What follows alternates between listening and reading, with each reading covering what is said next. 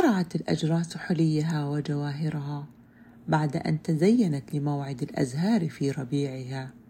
هل مضى الربيع بعد خريفها أو ذبل الزهر بعد حليها؟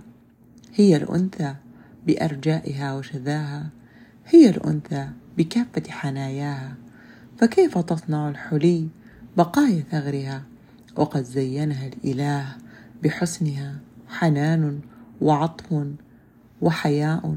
يصنع مزيد حسنها ومبسم يعاكس نظر عينيها فهي الأنثى بكل أحوالها وزينتها فرفقا بالقوارير وصية نبينا ونبيها.